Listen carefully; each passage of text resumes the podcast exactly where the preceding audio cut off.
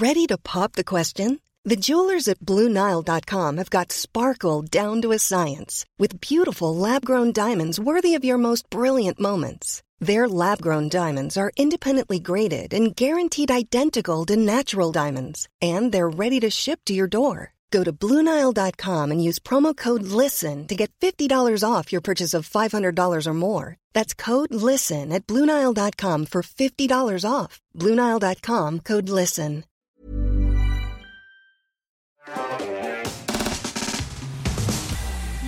Tiffany, parce que on ne sait pas forcément, mais avant tes études, euh, avant ton travail dans l'intelligence artificielle, euh, en fait, tu as fait des études de bio et de génétique. Oui, je oui. pense que le chat ne le sait pas forcément. Et aujourd'hui, ça va nous être très très utile puisque tu vas nous présenter euh, ce qui pourrait être le futur du stockage des données. Tu vas même nous faire une petite démonstration qu'on prépare depuis un certain temps. Oui. Explique-nous cette histoire. Quel est le rapport entre stocker des trucs et l'ADN C'est très étrange. Alors, euh, effectivement, donc, comme vous le savez, on vit dans une société qui est euh, euh, ben, bourrée de données, en fait. Oui. hein. Et rien que l'année dernière, en 2022, j'ai un petit chiffre, d'après l'IDC, l'humanité entière aurait produit 90 zeta-octets de données. Alors, euh, pour voilà la petite euh, ordre de grandeur, euh, un zeta-octet, c'est 10 puissance 21 octets. C'est juste euh, gigantissime. Et euh, on a un petit schéma aussi euh, avec des courbes qui montrent euh, la projection euh, de, de, de, de la, de la quantité de données qu'on va produire sur les années prochaines, si jamais C'est la slide on a- suivante. on a euh, L'image, voilà, te décaler un tout petit peu sur ta gauche, regarde. moi. Ça, Ah, regarde. pardon. Sur ma gauche. Voilà, c'est parfait. Ah, ici. voilà. Euh, voilà, donc euh, sur, le, sur, le, sur le premier graphique, en bleu foncé, on a la donnée qu'on produit. Donc là, on voit qu'en 2022, on était à peu près à 90 zeta-octets. Et vous voyez que ça augmente de façon exponentielle. C'est la projection sur les années prochaines. Et ce qu'on voit en bleu ciel, donc en tout petit en dessous, c'est notre capacité réelle de stockage. Ah. Donc c'est la, cap- la capacité euh, qu'on a aujourd'hui de stockage, euh, je veux dire globalement, on est à 6 zeta-octets. Donc c'est le- tous les disques durs de la planète en gros. hein. Exactement. Et du Donc coup, on on est- en perd beaucoup. Ouais, c'est ça. Ouais, oui, Mhm. euh, on en perd beaucoup. Alors bien sûr, les 90 zeta-octets produits euh, ne sont pas forcément, euh, n'ont pas forcément à Mhm. vocation d'être stockés. Euh, mais donc Et de l'info temporaire en fait. Voilà, exactement. Il y a de il y a l'info qu'on perd, puis il y a, il y a de l'info qui n'est pas importante. Je parle notamment en IoT, par exemple, où on a beaucoup de données qui, qui Avec produites, objets, mais pas ouais. forcément avec les objets connectés, mais pas forcément stockés. Mais euh, on voit quand même que l'écart se creuse Mhm. par rapport à la capacité que nous, on a à stocker de la donnée et ce qu'on produit. Et ça, c'était juste euh, en 2022, les 90 octets, mais on a quand même de la donnée des années précédentes. Donc en fait, euh, on n'y est pas du tout. D'ailleurs, j'ai fait un petit schéma avec des carrés euh, pour vous montrer un petit peu euh, euh, la, la proportion. Voilà. Donc euh, les- le, le grand cube, enfin le grand carré là en bleu ciel, c'est les, c'est quatre, ça représente 90 zeta-octets, donc ce qu'on a produit en 2022. En bleu ciel, c'est 6 zeta-octets, donc ce qu'on est capable de stocker. En bleu foncé, Et ouais. puis, je voulais, en bleu foncé, et puis je voulais représenter ce que, ça, ce que, ce que faisait un data center. Et en fait, euh, bah, alors j'ai pas ne voyait réussi. même pas. Voilà. Euh, j'ai pas réussi parce qu'un data center c'est 100 fois plus petit que ça et en fait la résolution n'était pas assez grande du coup je l'ai grossi à 100 data centers mais voilà Ah Euh, ouais. un data center c'est un hexaoctet donc c'est un millième d'un c'est pardon je recommence un data center c'est un hexaoctet et c'est un millième d'un zeta d'un zetaoctet Ok. donc Donc on n'est pas encore On- au, bout du compte là. on n'est Mm. pas du tout, du tout au bout du compte si on veut tout stocker. Euh, donc pour les petits chiffres, un data center euh, aujourd'hui c'est grand comme un terrain de foot. Euh, un grand, data- il y a des data centers qui sont plus petits, mais un, un data center de la taille d'un terrain de foot, ça peut stocker donc un hexaoctet. ce qui est quand même grand, hein, c'est phénoménal hein, comme quantité de données. Ça coûte à peu près 20 millions à entretenir, enfin en maintenance chaque année. Et Ah oui. puis euh, ça carbure à 200 mégawatts. Euh, donc autant vous dire que voilà, ça consomme quand même beaucoup. Euh, en fait, c'est très, euh, ça nous coûte énormément cher. Voilà, pas seulement financièrement, mais aussi en termes de matières premières, euh, aussi euh, en termes d'impact euh, écologique. Oui, parce que Euh, parce qu'il y a beaucoup de. Euh, quand on dit euh, com- combien de, de- de mégawatts pour euh, 200. 200 mégawatts. Ouais. 200 mégawatts. Alors évidemment, quand on est euh, France ou en Europe, ces mégawatts sont produits, sont, sont, sont, décarbonés, oui. enfin en partie décarbonés. Mais ce genre de data center, quand il se trouve aux États-Unis, quand il se trouve en, en, Chine ou, ou, dans toute l'Asie du Sud-Est, eh bien, c'est des, des, des, des, mégawatts qui sont carbonés. Très, très carbonés. Voilà. Très carbonés, exactement. Et, voilà. Et donc, c'est là où ça pose un problème. Effectivement. Ouais. Et si on veut euh, arriver à rattraper notre delta, en fait, euh, il va falloir construire des data centers à la chaîne. Alors, il y a le problème du stockage, mais il y a aussi le problème de euh, la persistance de la donnée. La dégradation passive de l'information, en fait, c'est un vrai problème puisque sur nos disques durs où on stocke de l'information, eh ben, on a une durée de vie qui est limitée. Aujourd'hui, on est limité entre 5 et 10 ans. si on ne fait ridicule. pas trop... Ouais. C'est ridicule, ouais. Et puis, si on ne fait pas trop de d'écriture et de lecture sur les disques durs, on peut rallonger la durée de vie d'un disque dur, mais on reste quand même dans un ordre de grandeur d'une dizaine d'années. Mais les gens savent pas ça. Ils pensent qu'un disque dur, c'est pour toujours, quoi. Ouais. Alors que donc, donc, quand on veut archiver de la donnée, à un moment, il va falloir penser à la copier sur un nouveau Oui. support, Mm. produire ce support. Donc voilà, en fait, on, quand on commence à se poser la question de la projection sur le futur, on commence à réaliser qu'on arrive à un espèce de mur qui on va bientôt se le prendre en pleine figure. hein. et, euh, et donc, euh, il y a beaucoup de personnes qui planchent justement sur ces problèmes de stockage de la donnée. Euh, C'est-à-dire que les photos de vacances que j'ai sur mon disque dur qui datent d'il y a 15 ans, faut que je fasse va falloir changer de disque dur, effectivement. Ouais. C'est exactement, faut, faut backuper. donc c'est ça. Et, euh, et donc ça pose énormément de problèmes. Et, euh, et ce qui a, c'est d'ailleurs un très gros problème, mais ce qui est assez intéressant en ingénierie, c'est que souvent les solutions, on les trouve dans la nature. Et, euh, et bien sûr, dans la nature, euh, il y a des problèmes de stockage d'informations.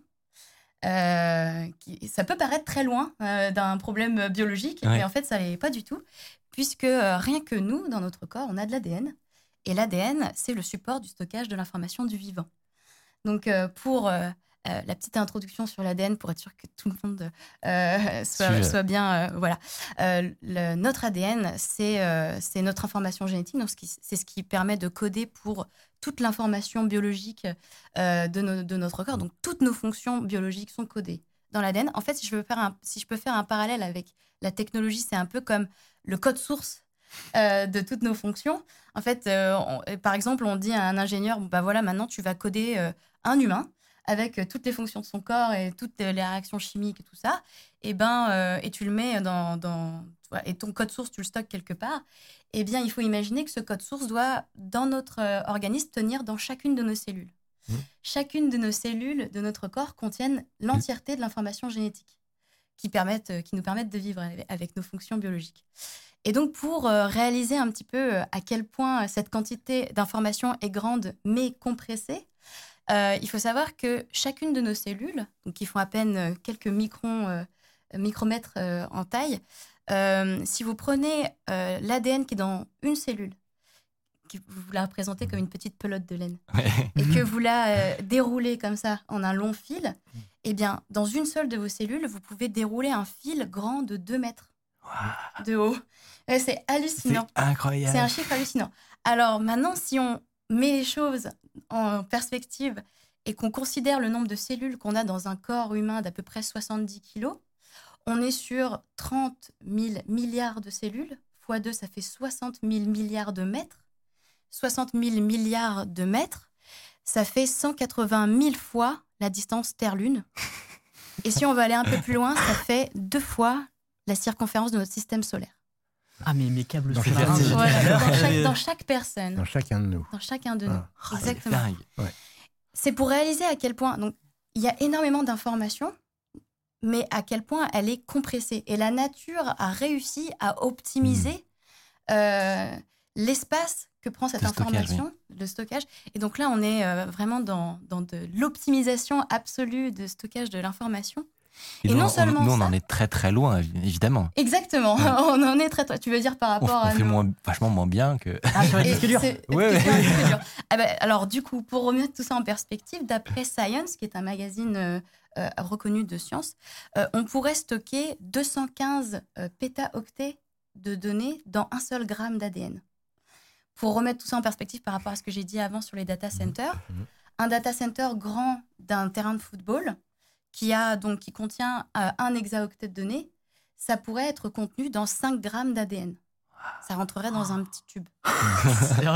C'est incroyable. C'est c'est vraiment hallucinant euh, ce- ce qu'on peut faire. Ça, non seulement, mais je vous parlais de persistance de la donnée, mais euh, l'ADN, ça euh, vieillit très bien, dans le sens où on a trouvé des brins d'ADN vieux de 700 000 ans. C'était le plus vieux brin d'ADN qu'on a réussi à, à séquencer, c'était de l'ADN de cheval. Donc 700 000 ans, je sais pas où sera l'humanité dans 700 000 ans, mais je pense que ça nous laisse le temps de venir voir Oui. quand même. Et puis quand c'est stocké dans les bonnes conditions, j'imagine qu'on peut étirer cette euh, longévité à encore plus long. Euh, donc voilà, l'ADN a des propriétés qui sont absolument euh, incroyables euh, pour pouvoir potentiellement résoudre ce problème de stockage de la donnée. Maintenant, vous allez peut-être me poser la question. Euh, Ben oui, je t'en prie. Parce que c'est- c'est- quel, li- quel lien Parce que je pense qu'il y a pas mal de, de- de gens qui nous regardent là, Oui. qui doivent se dire, mais quel lien entre cet ADN et le stockage de données? Quelles sont les données qui sont stockées sur Exactement. cet ADN Ben, très bonne question. Jamy. Non, mais ça me, ça me. Tu vois, lui fait bien les relances mieux que moi tout à l'heure. Mieux que lors de ma chronique. Voilà, exactement. Et donc, effectivement, comment est-ce qu'on peut passer du binaire vers euh, l'ADN? Donc, nous, quand on stocke de l'information génétique, euh, derrière, on- c'est tout en binaire, donc c'est des 0 et des 1. Eh Tu veux bien, dire comment euh, stocker de la donnée informatique ouais.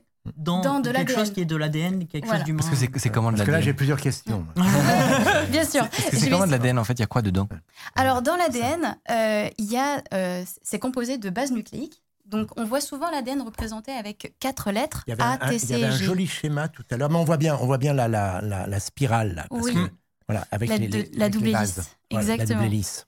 Et, euh, Ouais. et en fait, les, la double hélice, c'est euh, des brins d'ADN qui sont composés euh, de bases nucléiques. Ces bases nucléiques-là, il y en a quatre différentes, donc c'est A, T, C et G, et elles vont par paire. Donc A va en paire avec T et C va en paire avec G. Toujours, ça change voilà, pas. exactement, ça change pas. Et c'est comme ça qu'est codée l'information. Donc en fait, on est là, on est en base 4. Nous, dans Oui. le numérique, on est en base 2, Deux. et là, on est en base 4.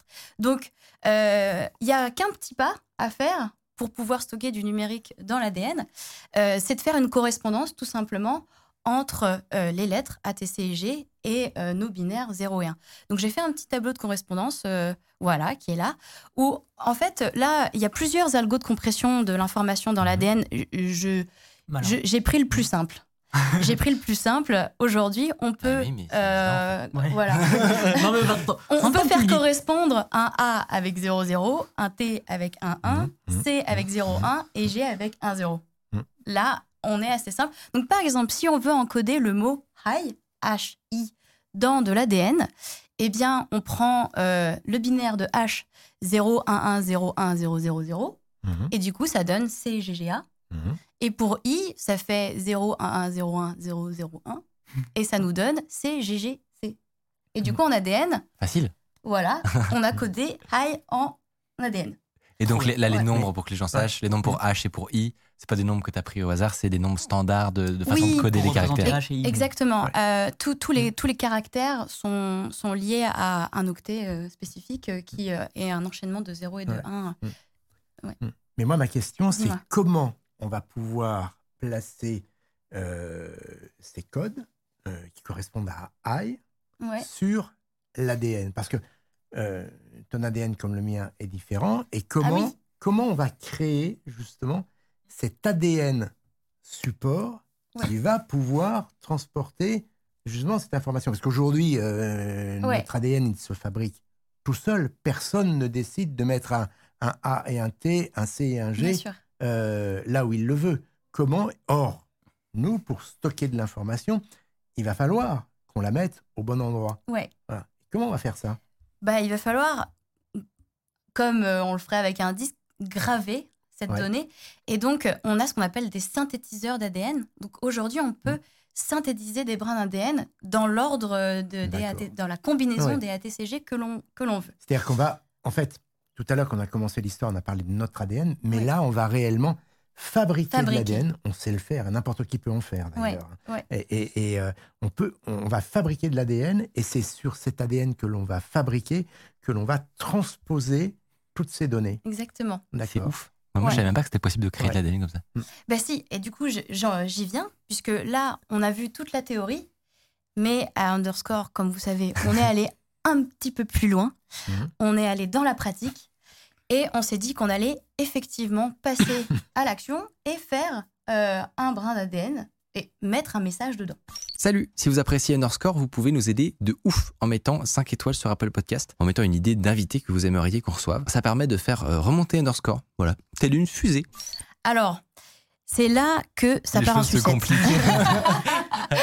C'est là où on a commencé ce projet il y a six mois et tout s'est pas passé comme on l'aurait voulu. Non, ça s'est pas passé comme prévu. C'est une histoire. Je vais pas raconter tous nos déboires. Euh, fi- finalement, ça se termine bien. Mais euh, donc, en gros, on est parti sur une idée. Et comme tu l'as dit précédemment, comme euh, j'avais travaillé en ingénierie génétique avant, pour moi, séquencer de l'ADN et synthétiser de l'ADN, c'était de la routine dans ma vie précédente. C'était sans compter sur le fait que je ne travaille plus en laboratoire. J'avais oublié ce tout petit détail. Du coup, Euh, mais donc, euh, nous, Ça implique quoi du coup? Qu'est- Qu'est-ce qui est plus difficile? T'as La- pas, le euh, matériel, t'as pas. Oui, alors euh, moi je savais qu'on pouvait faire synthétiser de l'ADN et euh, se le faire livrer, mais je savais pas qu'il fallait être un institut euh, de laboratoire agrégé Ah pour oui, pouvoir se faire, par exemple, des choses comme ça. Et donc je- j'en viens, je vais, je vais dire le détail de cette histoire. Donc on a le petit schéma euh, que- avec toutes les étapes. Donc la première étape, on s'est dit, Mathieu, tu vas euh, Mhm. Créer un message secret dont tu es euh, le seul à connaître la substance. Ce que j'ai fait. Voilà, et, euh, et aujourd'hui, je crois que tu n'as divulgué ce message à personne. Non. Voilà. Peut-être des gens en régie et encore. Oui, si, il doit y avoir quelques. moi je le connais pas en tout cas. Ouais, Mickaël ne connaît pas et, et toi non plus. Et moi non plus, et donc Chami non plus, je, je crois pas. et euh, donc, ce message secret que seul toi connais, Mhm. euh, tu, tu l'as euh, converti en une séquence d'ADN ATCG. Tout Et pour fait. faire ça, du coup, j'ai écrit un petit script. Euh, que d'ailleurs, si ça intéresse certains dans le live, j'ai mis le code euh, en open source sur GitHub à euh, euh, byte.ly slash underscore dash DNA, je crois, un truc comme ça. Enfin, vous pouvez le trouver là. Et donc, si ça vous intéresse de voir comment le code est fait, euh, libre à vous d'y aller. Alors, c'est pas juste la conversion de A vers 00, T vers 11, parce qu'on a eu des petites difficultés quand on a essayé de synthétiser l'ADN. Ouais. Pour information, l'ADN n'aime pas les motifs répétés.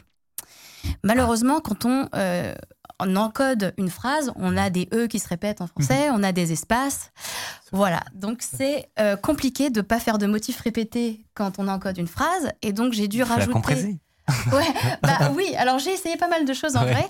Ce qui a mieux marché, c'est de rajouter un petit peu de hasard euh, dans la séquence.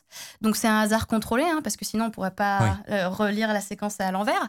Euh, mais donc c'est ce que j'ai rajouté dans le code. Je rentre pas dans le détail, mais si jamais ça vous intéresse, vous avez le code en open source. Et donc Mathieu, Et ce qu'elle n'a pas dit, c'est que juste avant cette étape, elle m'a demandé de reformuler mon message dix fois. ah oui, Elle ne comprenait pas. Il fait Non, mais ça marche pas. Il y a, des- il y a des caractères Donc, qui peux- on pourra- dans le futur, on pourra stocker des messages, mais pas n'importe lesquels. Faudra- les messages devront être validés par Tiffany. voilà, exactement. Vraiment, j'ai retrouver plein de formulations. J'étais là, j'ai plus de- d'inspiration là. Non, mais c'était pas ta faute en fait. C'était juste la langue française Ça, qui la telle qu'elle petite est. Donc c'était marrant. Et donc on arrive, euh, donc Mathieu convertit le message, il, il a un point TXT avec la séquence ADN. Mhm. Et à ce moment-là, on peut l'envoyer à une entreprise pour faire synthétiser l'ADN. Par Donc, exemple. Le point TXT, hein, juste c'est TCAG, euh, c'est une suite de TCAG. Oui, exactement. Euh, donc euh, on, on copie-colle juste nos ATCG. euh, à, à Twist Bioscience, qui est une entreprise du coup qui, qui, qui peut synthétiser de l'ADN. Voilà. Mm. Et, et donc on envoie, on est tout fiers de nous, hein. on envoie la séquence, je mets mon adresse pour la livraison, et puis bam, j'attends euh, mon ADN qui devrait arriver chez moi. Alors le service client euh, de Twist Bioscience m'envoie un petit mail pour me dire, alors on a cherché l'adresse, mais on n'a pas trouvé le labo. et moi je suis là, je fais, Le labo. oui, euh, le labo, c'est chez moi, c'est dans ma cuisine. Ils voulaient pas te livrer parce que t'avais pas de labo. Non, alors du coup, euh, je leur ai expliqué le projet. Alors, je pense qu'ils ont bien rigolé euh, à Twist. Mais en gros, ils m'ont fait comprendre qu'ils étaient ISO quelque chose, je sais pas quoi. Et effectivement, en fait, on peut pas livrer du matériel génétique n'importe où. Ça se comprend tout à fait. hein, C'est juste, j'ai tenté le coup. Ouais. Euh, mais donc, non, ils vérifient quand même où est-ce qu'ils envoient. Il faut être, euh, bien sûr, euh, habilité à pouvoir manipuler du matériel Mhm, génétique et c'est tout à fait compréhensible. Donc, euh, petit point bloquant. Mais finalement, on s'est dit, bah, je vais tenter ma chance et je vais envoyer un mail Pasteur. bah oui. Voilà, pourquoi, pourquoi pas. hein. Et euh, j'ai cru que ce mail allait tomber dans les oubliettes. Finalement, euh, on nous a répondu. Et euh, à ma grande surprise, on n'a pas du tout été. On nous, on nous a pas rigolé à la figure, on, nous- on nous a pris au sérieux. Et puis on nous a dit.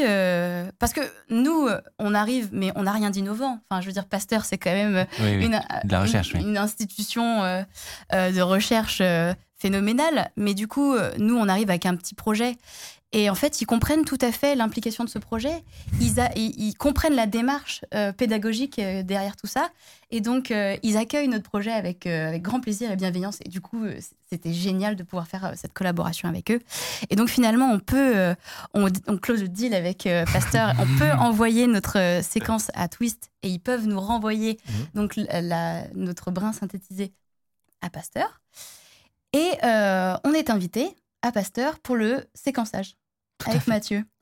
Euh, donc c'était euh, une journée de découverte pour nous. On a pu visiter la plateforme de séquençage de Pasteur. Mhm. C'était incroyable. Comme on peut l'imaginer, les séquenceurs sont énormes. Il y, a des- il y, en a de toutes les tailles. Il y en a de la taille de frigo, il y en a de la taille de four. Euh, ils sont tous. On dirait euh, des imprimantes 3D un peu. Ouais, ils sont tous ultra chers. Enfin, euh, ça peut aller de euh, entre 10 000 plus plusieurs centaines de milliers d'euros, voire plus. Et euh, nous, euh, on s'intéresse à une gamme de séquenceurs qui s'appelle les Minayon. Et euh, les Minayon cassent complètement le, les a priori qu'on pourrait avoir sur la taille d'un séquenceur, Ah oui, c'est tout petit. puisqu'ils sont tout petits. Exactement. Et d'ailleurs, j'en ai un depuis le début Oh, de la chronique mais non. dans Ça ma poche. Ah, oui, Ceci est un séquenceur d'ADN. Ouais. C'est C'est 87 grammes, ça a la Mhm. taille d'un téléphone. Et, euh, et on a une petite vidéo euh, de, euh, de comment ça marche. En fait, la technologie derrière, c'est un nanoport. Tiens, si tu veux voir. On peut le brancher à un ordinateur directement via une prise USB. Sérieux? Ouais, C'est incroyable. ouais. Et donc, en fait, ce qui se passe, c'est. Euh, je sais pas si vous avez la vidéo YouTube plutôt. Euh, J'avais mis un lien un séquenceur YouTube. de poche. Moi, je veux bien voir aussi. Ouais, Pardon. Non. alors, tiens, je te le passe. fait- on dirait un hub, un dock, tu sais, USB-C là.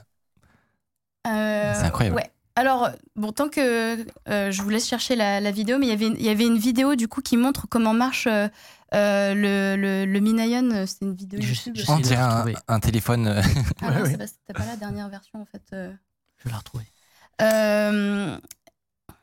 Dommage. Mais, euh, C'est pas grave, mais- on la mettra mais au du coup, montage. euh, on pourra, on pourra peut-être illustrer euh, comment, comment marche le Minayon. Mais du coup, euh, on peut l'ouvrir et en fait, à l'intérieur, on a ce qu'on appelle une flow cell.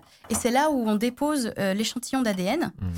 Et, euh, et ensuite, après, il suffit de, de- de- de refermer le pas de lecture et de brancher le, le- séquenceur sur, sur une machine qui est assez conséquente, Mhm. puisqu'on a besoin d'un- d'une capacité de, de calcul. euh, Ah ouais? pour, ouais Parce qu'en fait, là, c'est juste la lecture, mais l'interprétation de l'information, elle se fait côté ordinateur.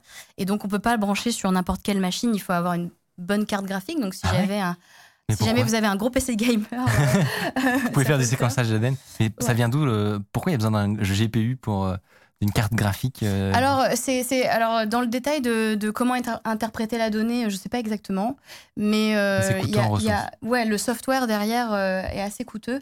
Et donc, euh, cette, là, on aurait pu utiliser cette machine-là. Mais nous, pour le séquençage, euh, on a utilisé un autre Minayon qui est la gamme un petit peu au-dessus. euh, qui a euh, la carte graphique intégrée avec l'écran intégré. Ok. Et, on a vu à la fin de la vidéo. Ouais, et du coup, euh, on n'a pas besoin euh, d'avoir un ordinateur euh, puissant euh, à côté pour pouvoir faire l'analyse. Et ils ont la vidéo justement dont tu parlais tout à l'heure. Ouais, Donc on peut la, on peut la, la montrer. si jamais vous avez la vidéo de, du Minayon. Oui, il, il vient. Apparemment, il va y avoir une pénurie bientôt de cet objet. d'après Ah. le- le chat. Eh ben ça, c'est la première vidéo donc je voulais vous montrer. C'est comment marche le flow cell. Donc là, vous avez vos brins d'ADN et puis on a attaché en fait un adapteur, un adaptateur au bout euh, de la séquence. Vous mettez une petite goutte, une toute petite goutte dans la flow cell euh, de votre échantillon d'ADN et en fait les nanopores que vous voyez au fond, les petites cellules là, c'est euh, ce qui va permettre la lecture du brin d'ADN puisque grâce à l'adaptateur, l'ADN va pouvoir se fixer sur le nanopore. Et en fait, il y a une enzyme qui va ensuite euh, déplier, un si vous voulez, un peu l'ADN. Et l'ADN qui passe dans le nanopore, en fait, va faire une disruption dans un, dans un courant électrique. et c'est ce signal-là qui est lu et qui permet de savoir si on lit un A, un T, un C ou un G. Euh, et euh, c'est juste, enfin, c'est incroyable comme technologie. hein. Juste, euh, je un ça, petit objet, c'est fou. Ouais. Et donc euh, la séquence est lue euh, plusieurs euh, milliers de fois en fait pour être sûr que en fait le, le signal soit bien lu et qu'on qu'on ait un, le bruit de fond soit Oui, D'où la puissance de calcul. ok. Voilà, exactement. Et donc, on a peut-être la vidéo aussi de quand on était à Pasteur et qu'on a fait le Ah oui. séquençage sur le, le, le Minayon avec l'écran. Donc, vous avez Ouais. votre code secret qui a été Voilà, encodé dans un truc d'ADN. exactement. Et donc là, on a l'expérience qu'a fait, qu'a fait Chloé. Donc, c'est l'équivalent de euh, brancher euh, ta clé USB du futur. Exactement. C'est un peu ça. C'est un peu ça. Ouais, tu branches exactement, tu, tu branches ta flocelle avec ton ADN dedans et ensuite euh, la lecture se fait euh, directement euh, dans le Minayen, là où du coup dans celui-là il y a une carte graphique qui est intégrée avec un écran. Donc on a tous les résultats qui sont en live. Alors pourquoi avoir des, des des séquenceurs aussi petits Ah d'ailleurs j'ai oublié un détail. Euh, les prix sont plus si aussi, si- aussi exorbitants. Par exemple pour un petit Minayen comme ça, ça coûte 1000 euros. Ah bah quand même. Donc euh, oui, oui. mais. Non, mais- Mais alors pour Les- séquencer de l'ADN, c'est incroyable. Ouais, pour séquencer l'ADN, là, les gros séquenceurs peuvent coûter plusieurs centaines de milliers d'euros. Ah donc ouais. euh, là, on est, Ah ouais, on est sur quelque chose de beaucoup plus abordable. Et, euh, et les, les- le séquenceur qu'on a vu avec la, la carte, la carte graphique intégrée, euh, c'est 4900 euros. Donc c'est cher, mais en fait, c'est quand même incroyablement peu cher par rapport à la technologie que c'est. Et, euh, et en fait, à quoi ça sert euh, d'avoir ces machines-là portables? C'est tout simplement parce que parfois, on a besoin de faire de l'analyse de séquences euh, mais dans un endroit où il n'y a pas forcément de laboratoire à côté. Par exemple, en cas de pandémie, si on veut faire de l'identification de, de virus ou de pathogènes, euh, il faut se déplacer sur le milieu, mais euh, on n'a pas forcément euh, l'occasion de pouvoir ramener les échantillons à temps, de pouvoir le faire vite. On se déplace sur le terrain et on a un laboratoire. euh, Tu peux uploader après ton, ta cellule, euh, enfin ton ADN, un truc. Voilà, exactement. Mais, et ça s'adresse pas que à ça aussi quand on fait des, des études en métagénomique, par exemple, et qu'on étudie la diversité biologique dans euh, des fumerolles, par exemple, au milieu de l'océan, ou alors euh, euh, dans un lac acide au milieu de Yellowstone, et ben euh, à la place de, de prendre des équipe, échantillons ouais. et, de... Ouais, voilà, et dans les volcans, exactement. Ce sont Euh, tout ça, oui. Exactement. Et ben à la place de prendre un échantillon et potentiellement perdre de la richesse au moment du, du voyage, Mm. et ben là on peut directement les séquencer sur place. Donc voilà l'utilité de. c'est pas encore pour Monsieur et Madame tout le monde, hein, mais mais on y arrive. Donc voilà, on a finalement réussi à séquencer notre ADN. Est-ce que ça a marché? C'est ça la voilà, question. et ben, on, a- Le message, arrive. le le message, message. exactement. Donc à la fin, on, on a un, un- l'out- l'output, hein, comme je peux l'appeler, le, ce Le qui résultat. sort, le résultat, ce qui sort euh, de la machine, c'est tout simplement, on appelle ça un format FASTA, mais en fait c'est un point texte hein, avec euh, les séquences qui sont lues. Et donc euh, voilà, donc ça ressemble à peu près à ça. Et on a une, et donc Mathieu nous a fait, euh, Mathieu a euh, converti la chaîne qu'on a retrouvée en résultat euh, en toutes lettres. Donc on a tu- une tu sais vidéo faire ça, toi avec le code. Je lui ai passé le code. Je lui ai passé le code. Je juste Tu peux pas le le lire comme ça Comment? Tu, tu peux pas le lire Bah si, euh, ah, tu peux prendre. J'ai pris un coup de pression. Mais alors, tu sais pas lire du code d'ADN non. Et donc euh, voilà, on a la petite vidéo. euh, Ça, que- c'est juste le moment où on découvre le message. Donc Ok, là, on a le ouais. message et, euh, et donc on a fait notre petit script où on fait tourner notre script pour traduire. Et là, on va Ouais. savoir le code. Donc le message secret. Ah, j'ai- pas vu le message secret. Le, message secret. Alors, Donc, tu message secret. Fun fact suite à un don, l'Institut Pasteur possède un vignoble qu'il leur est impossible de revendre. C'est quoi C'est un vrai fun fact. Eh, mais c'est trop, mais c'est vrai. Alors, C'est vrai. Absolument. Ouais. Ah, tu- tu- tu le savais? Oui. Mais je le incroyable. Du coup, t'es un peu déçu parce Je que t'as le rien Je appris. le connais, absolument. C'est le vignoble dans lequel Louis Pasteur a fait ses premiers travaux sur la fermentation. C'est ça Waouh. Alors, je, je sais pas si on, on parle du même, mais en tout cas, ils ont des vignobles. Et je- ça, je Ils sais pas. avoir 12 Il y a, vignobles. il y a non un vignoble qui appartient à l'Institut Pasteur dans lequel euh, Louis Pasteur a fait ses premiers travaux sur, euh, sur la fermentation parce qu'il a commencé, euh, il a commencé comme ça euh, et, et en bossant sur la Ouais. vigne, sur du vin, sur, sur du vin d'Arbois, voilà, du vin Wow. du Jura.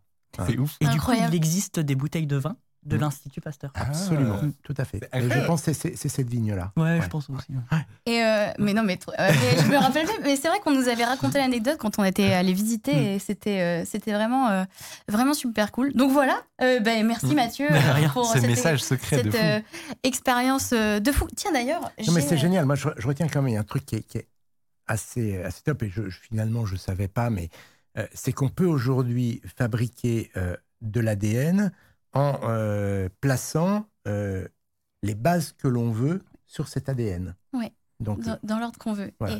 C'est et- déjà possible ça- de ouais. faire. Donc, ce- donc, donc, euh, ce que tu disais tout à l'heure, on est à, On n'est pas loin. ouais. on est, on est tout près.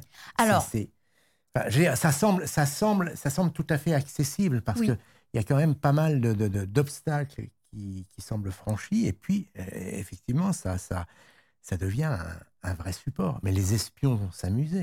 Alors, C'est ce c'est que- vrai. c'est ce que je me suis dit, moi. posé cette question. Dans c'est la- vrai. dans la- sur la salive. C'est, c'est- Ouais. Mais même, Ouais. même c'est sur une lettre, complètement dingue. Ouais, c'est ah, c'est t'envoies une c'est lettre avec un complètement nom, il y a de l'ADN. Snowden quand il s'échappe là avec son Rubik's Cube. Et ben voilà un peu de salive et c'est bon quoi. Mais C'est fou. Les je suis d'accord. Donc finalement, quand James Bond va embrasser un ou une partenaire, hein, parce que James Bond, Il récupère de eh l'information. bien, il récupère de l'information. C'est un transfert de données. Voilà, c'est le transfert de données. Alors après, il y a quand même je faisais des. du transfert de données. Excuse légendaire.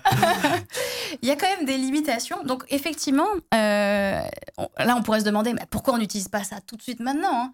Mais c'est parce qu'en fait, euh, il faut quand même a- attendre. Enfin, il faut pas attendre.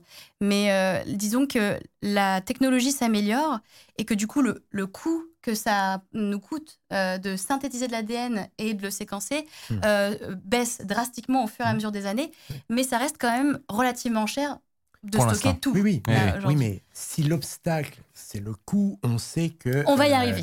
Ouais. Ça Oui, va oui. Ça va arriver, oui. Bien sûr, on, on- on- on va y arriver, c'est clair. Quand, quand on sait, parce que justement, euh, avec, euh, en stockant cette information sur, sur de l'ADN, euh, tout, tout, euh, tous les problèmes qu'on a évoqués tout à l'heure, les problèmes de stockage qui Ouais. sont liés à l'énergie qui est nécessaire pour stocker, pour refroidir, hein, parce que le problème, c'est de, refroidir de ces refroidir, da- ouais. ces, ces data centers. Voilà, quand on sait aujourd'hui euh, euh, la lutte dans laquelle on est engagé pour éviter euh, d'augmenter le réchauffement de, notre planète, là, on a un support, C'est support vrai. parfait. Qui C'est dure euh, Oui. peut-être 700 000 ans. C'est- Ben ouais, et une- durée de vie euh, incroyablement longue. Mm. Euh, et du coup, un petit chiffre peut-être qui pourrait intéresser les gens. Si jamais vous avez été hypé par le sujet, C'est le cas. quand- C'est le cas, je peux te le dire. C'est vrai Oui. il faut quand même euh, que je vous dise combien ça nous a coûté.